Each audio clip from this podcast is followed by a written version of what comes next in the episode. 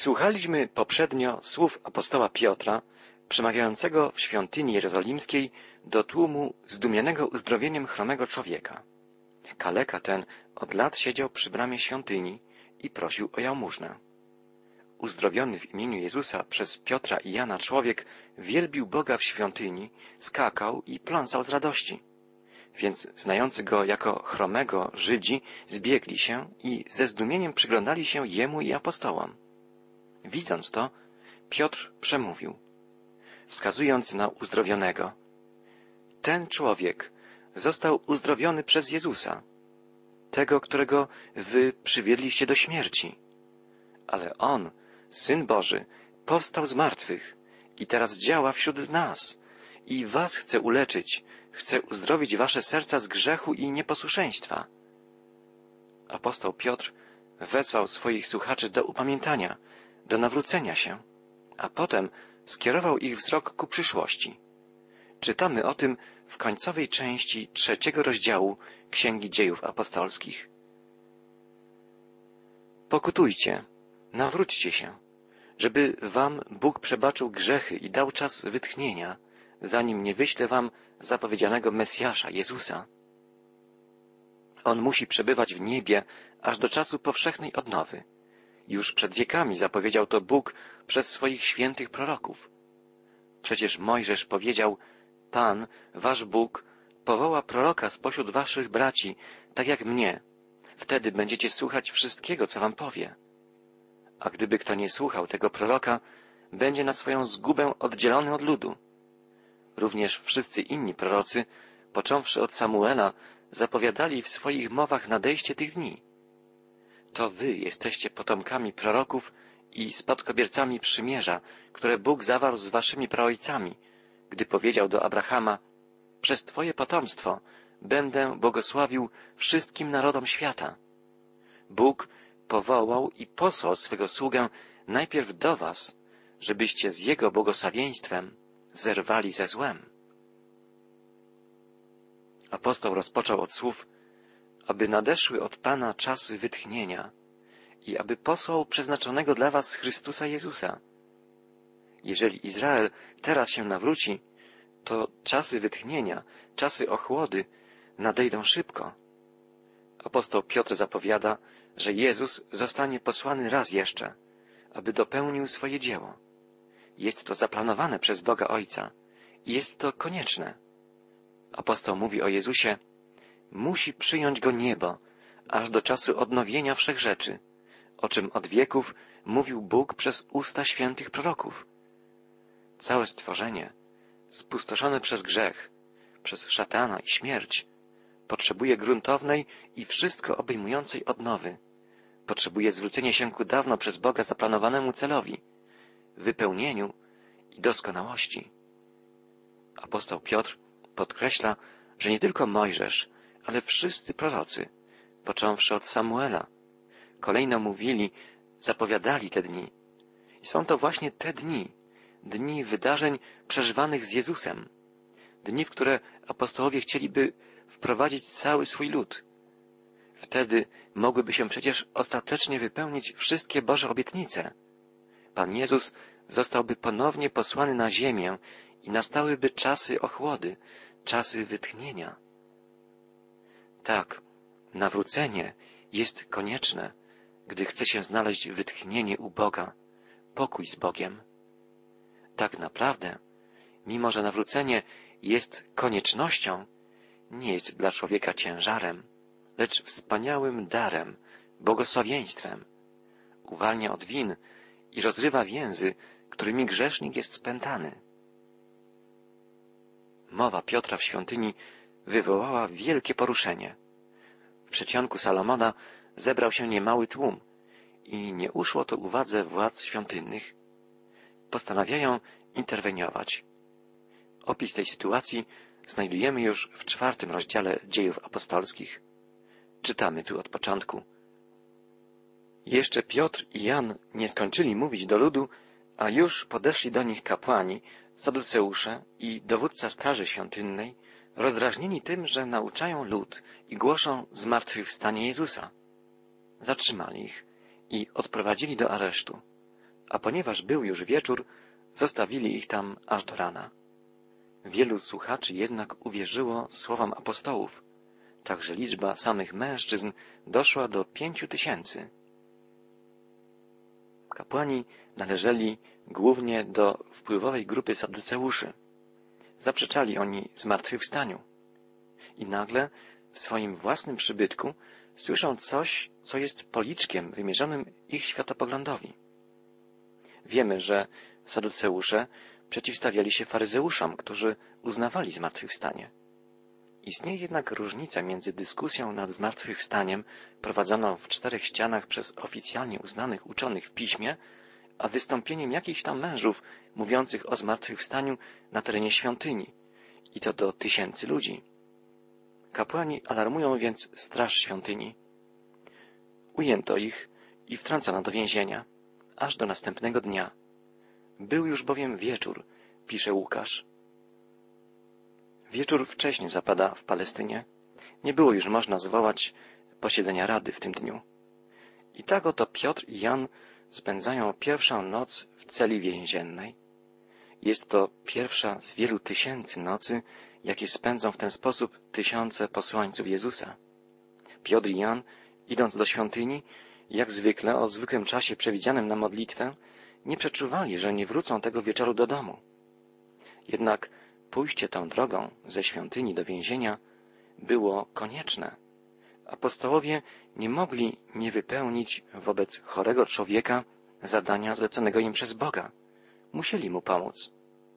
Nie mogli też pozostawić zebranego tłumu w bezradnym zdumieniu, z myślami biegnącymi fałszywym torem. Musieli opowiedzieć wszystkim o Jezusie.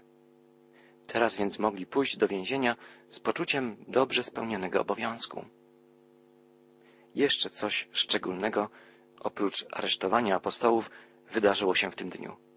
Jak czytaliśmy, wielu z tych, którzy słyszeli mowę Piotra, uwierzyło. Liczba wierzących, samych mężczyzn, wzrosła do pięciu tysięcy. To, co Piotr głosił z taką mocą słuchaczom, poruszyło ich sumienia i wielu przyjęło słowa Boga. I my jesteśmy wezwani do uwierzenia, do zaufania Bogu, zaufania Jezusowi. Każdy z nas może zwać się chrześcijaninem jedynie wtedy, gdy osobiście przyjął Jezusa jako swojego Zbawiciela, gdy powierzył Mu swoje życie.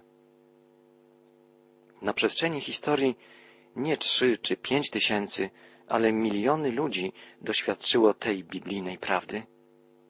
Ważne pytanie dla nas, drodzy przyjaciele, czy należymy do nich, do wierzących, ufających Bogu?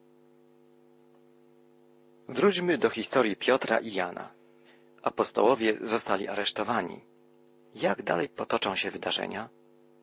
Czytamy od piątego wiersza czwartego rozdziału dziejów apostolskich. Rano zebrali się przywódcy, starszyzna i znawcy prawa z całej Jerozolimy, a wśród nich arcykapłan Annasz, Kajfasz, Jan i Aleksander i inni należący do rodziny arcykapłańskiej. Kazali Piotrowi i Janowi stanąć na środku i zadali im pytanie, skąd macie tę moc i w czyim imieniu uczyniliście to?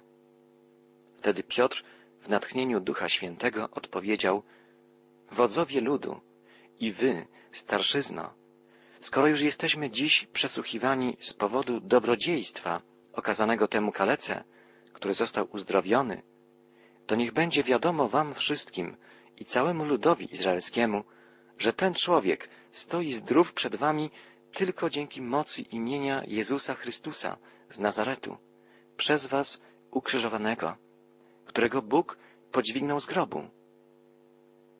On jest kamieniem odrzuconym przez was, budowniczych. Mimo to stał się kamieniem węgielnym. Nikt inny nie może nas ocalić i nie ma dla ludzi na całym świecie żadnego innego imienia, w którym by było wasze ocalenie. Jak widzimy, rozpoczęło się przesłuchiwanie. Jaką mocą albo w czyim imieniu to uczyniliście? Pytają radni Sanhedrynu. Pytanie dotyczy całości wystąpienia apostołów, uzdrowienia przede wszystkim, ale również publicznego zwiastowania w świątyni. Dlaczego postąpiliście w ten sposób? Kto wam na to pozwolił? Podobne pytanie postawiono, jak pamiętamy, Jezusowi. Jaką mocą to czynisz? Kto ci dał tę moc? Jakże prędko nadeszła godzina, o której Jezus mówił swoim uczniom. Strzeżcie się ludzi, bowiem będą was wydawać sądom. Piotr i Jan myślą zapewne o tej przestrodze i pociechą jest dla nich obietnica Duch Święty pouczy was w tej właśnie godzinie, co trzeba mówić. Ta obietnica Jezusa zostaje wypełniona. Gdy czyta się mowę Piotra wygłoszoną przed Sanhedrynem, trudno oprzeć się wzruszeniu. Wyraźnie czuje się, że Piotr był pełen Ducha Świętego. W słowach Piotra nie ma żadnego skrępowania. Mówi, jak to stwierdziła sama Rada, odważnie. Nie ma w jego słowach ani obawy o własne życie, ani ubiegania się o życzliwość tych możnych, nie ma jednak również oburzenia ani zuchwałości. Piotr mówi z powagą kogoś, obok kogo rzeczywiście stoi Bóg. Mówi nie myśląc o sobie, rzeczowo, jasno i z szacunkiem. Apostoł zadaje członkom Rady pytanie, jeżeli my dziś jesteśmy przesłuchiwani z powodu dobrodziejstwa wyświadczonego człowiekowi chromemu, niezwykła to rozprawa sądowa, która nie dotyczy dokonanego przestępstwa, ale dobrodziejstwa. Mądrość Piotra nie ma jednak w sobie nic z dyplomacji. Od razu przechodzi do głównej kwestii. Mówi, dzięki czemu, a raczej dzięki komu został on uzdrowiony. Oczywiste jest, że dokonanie takiego czynu wymaga posiadania pełnomocnictwa, pod którym podpisane jest imię, imię tego, kto naprawdę działa i kto darowuje zbawienie, uzdrowienie. Piotr mówi o tym z całym naciskiem. To niech wam wszystkim i całemu ludowi izraelskiemu wiadome będzie, że stało się to w imieniu Jezusa Chrystusa, którego wy ukrzyżowaliście, którego Bóg wzbudził z martwych. Dzięki niemu ten oto człowiek stoi zdrów przed wami. Obrona zmienia się w ustach Piotra w zwiastowanie. Przesłuchiwany zmienia się w świadka. Oskarżony staje się oskarżycielem. Piotr również przed tymi wielkimi autorytetami, tymi, którzy wydali wyrok śmierci na Jezusa, nie przemilcza obu zasadniczych spraw. Mówi odważnie, wy ukrzyżowaliście Jezusa, ale Bóg go wzbudził z martwych. Jakże inaczej brzmiało to stwierdzenie, gdy wygłaszano je przed tłumnie zebranym ludem, a jakże inaczej brzmi tutaj, gdzie słucha wąskie grono tych, którzy są bezpośrednio winni śmierci Jezusa. Pomyślmy, wśród słuchających są Annasz i Kajfasz, ci, którzy kilka tygodni temu przesłuchiwali Jezusa i uznali go za bluźniercę. Piotr podkreślił, że chromego człowieka uzdrowił Jezus Chrystus, ten, którego Rada Najwyższa, a za nią cały naród odrzucili i wydali na ukrzyżowanie. Piotr nazwał Jezusa kamieniem, który jako niepotrzebny odrzucili budowniczowie. Apostoł nawiązuje tu do psalmu 118. Piotr mówi członkom Sanhedrynu, Bóg właśnie tego Jezusa uczynił kamieniem węgielnym, fundamentem, na którym opiera się cała budowla Izraela i cała wspólnota Nowego Przymierza. Apostoł ośmiela się więc powiedzieć najwyższym religijnym władzom swego narodu, że ten, którego oni odrzucili, jest decydującą wielkością w oczach samego Boga. Piotr używa tu słowa zbawienie na określenie cudownego uzdrowienia chromego. I nie jest to chwyt krasomówczy. Duch Boży tak działa w Piotrze, że widzi on w uzdrowieniu chromego znak wskazujący na coś o wiele większego. Chodzi bowiem o zbawienie całego człowieka. Tylko w Jezusie jest nam dane od Boga to jedno imię, które przynosi zbawienie. Ten bezcenny dar, imię, przez które możemy być zbawieni. To my jesteśmy odpowiedzialni przed Bogiem za to, w jaki sposób przyjmiemy tego jedynego, który może nas wyratować. Gdy mówimy my, podkreślamy potrzebę osobistego wyznania wiary, bo my to również ja i ty, drogi słuchaczu. Jak zareaguje na zdecydowane słowa Piotra Rada Najwyższa? Czytamy o tym w dalszych wierszach czwartego rozdziału dziejów apostolskich, począwszy od wiersza trzynastego. Stanowczość Piotra i Jana wywołała zdumienie wśród tych, którzy ich przesłuchiwali. Tym bardziej, że obaj byli ludźmi niewykształconymi i prostymi. Teraz poznali, że to ludzie z otoczenia Jezusa. A na widok uzdrowionego człowieka stojącego obok nie mieli nic do powiedzenia. Kazali im więc opuścić Sanhedryn i zaczęli się zastanawiać, co mamy zrobić z tymi ludźmi. Wiadomo przecież wszystkim mieszkańcom Jerozolimy, że dokonali oni oczywistego cudu. Nie możemy temu zaprzeczyć. Ale aby ta sprawa nie nabrała większego rozgłosu wśród ludzi, zabronimy im surowo przemawiać publicznie w imieniu Jezusa. Potem wezwali ich z powrotem i zabronili im stanowczo przemawiać i nauczać w Jego imieniu. Jak widzimy, nie padło ani jedno pytanie o prawdziwość samego wydarzenia. To, co mówili ludzie nieuczeni i prości, nie było warte uwagi. Nie da się co prawda zaprzeczyć faktowi uzdrowienia, ale nie można też brać go zbyt poważnie. Zbyt absurdalna, żeby choć przez chwilę wziąć ją pod uwagę, była myśl, że utytułowani mężowie mogliby czynić pokutę przed niewykształconymi ludźmi, że mogliby skazanie Jezusa uznać za przewinienie wobec Boga i uwierzyć w bajeczkę o zmartwychwstaniu. A jednak Piotr i Jan wywarli na nich wrażenie. Niewykształceni, prości ludzie, a ośmielili się stanąć przed tak dostojnym zgromadzeniem.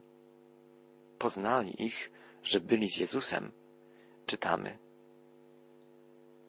Ponieważ uzdrowiony został również aresztowany, więc patrzyli na człowieka uzdrowionego, który stał razem z apostołami i nie wiedzieli, co począć i co odpowiedzieć. Izrael nie miał obowiązującej nauki w rozumieniu naszego Kościoła. Nie można więc było wytoczyć apostołom procesu o naruszenie zasad wiary. Nawet proces przeciwko Jezusowi nastręczał sędziom trudności. Dopiero wtedy, kiedy Jezus sam przyznał się do synostwa Bożego, można go było skazać na podstawie oskarżenia o bluźnierstwo. Natomiast twierdzenie, że uzdrowienie chromego nastąpiło dzięki Jezusowi, było może z punktu widzenia radnych nonsensem, ale nie bluźnierstwem. Należało jednak mieć na uwadze lud. Wiadomo przecież wszystkim mieszkańcom Jerozolimy, że dokonali oczywistego cudu i nie możemy temu zaprzeczyć, mówili członkowie Rady. Sanhedryn znalazł się więc w wielkim kłopocie. Każą więc oskarżonym wyjść i naradzają się. Mogą zrobić tylko jedno. Przypilnować, żeby się między ludem jeszcze bardziej to nie rozeszło, jak pisze Łukasz. A więc Sanhedryn wyda surowy zakaz mówienia do ludzi w imieniu Jezusa. Przywoławszy apostołów, nakazali im, żeby w ogóle nie mówili ani nie nauczali w imieniu Jezusa. Teraz jedno stało się jasne. Radzie Najwyższej wcale nie chodzi o uzdrowienie i inne fakty tego rodzaju. Chodzi im wyłącznie o Jezusa, o to, żeby to imię przestało być wymieniane, a o nim samym, żeby nie mówiono już więcej. Dlatego zabronione zostaje zarówno zwiastowanie w tłumie, jak i nauczanie w zamkniętych grupach, a nawet odzywanie się do pojedynczych osób. Mówienie o Jezusie komukolwiek będzie karane. Co teraz zrobią apostołowie? Piotr i Jan nie ulękli się Najwyższej Rady. Mówią otwarcie, że nie zastosują się do zakazu. Nie myślą ani o kompromisie, ani o skrytym omijaniu zakazu. Czytamy o tym od wiersza dziewiętnastego w czwartym rozdziale dziejów apostolskich. Piotr i Jan dali taką odpowiedź. Rozsądźcie sami w obecności Bożej. Czy to jest słuszne, ażeby raczej was słuchać niż Boga? My bowiem nie możemy milczeć o tym, cośmy sami widzieli i słyszeli. Nie mogąc znaleźć podstaw do ukarania, jeszcze raz im zagrozili i zwolnili ich ze względu na ludzi. Wszyscy bowiem wielbili Boga za to, co uczynił. Człowiek, który został cudownie uzdrowiony, miał ponad czterdzieści lat. Apostołowie jeszcze raz wykazują odwagę. Ich nieposłuszeństwo nie ma w sobie nic zuchwałego, nic buntowniczego. Apostołowie uzasadniają swoje nieposłuszeństwo posłuszeństwem wobec zadania zleconego im przez Boga i zwracają się do przełożonych o osądzenie takiego stanowiska. Pytają, czy słuszna to rzecz w obliczu Boga raczej was słuchać, aniżeli Boga? Sami osądźcie. My bowiem nie możemy nie mówić o tym, co widzieliśmy i słyszeliśmy. A więc tak ma się rzecz z prawdziwymi świadkami Jezusa. Nie tylko, iż nie zmuszają się do wypełniania obowiązku świadczenia o Jezusie, ale po prostu nie są w stanie powstrzymać się od mówienia o Nim. Na oświadczenie apostołów Rada Najwyższa odpowiada ponowieniem gruźb i puszcza obu mężów wolno. Władze, jak czytamy, nie znalazły nic, za co by ich ukarać. A poza tym musieli oni wypuścić apostołów ze względu na ludzi. Wszyscy bowiem wysławiali Boga za to, co się stało, czytamy. Piotr i Jan uniknęli więc kary i mogli iść wolni. Jak wspaniale doświadczyli spełnienia się obietnicy Jezusa, że Duch Święty będzie ich prowadził i poddawał im to, co mają mówić, gdy znajdą się w trudnej sytuacji. Bo ci, których Duch Boży prowadzi, są dziećmi Bożymi, napisze później apostoł narodów w liście do Rzymian. Drogi przyjacielu, czy doświadczasz tego, że prowadzi cię Duch Święty? Czy On potwierdza w Twoim sercu, że jesteś Bożym dzieckiem?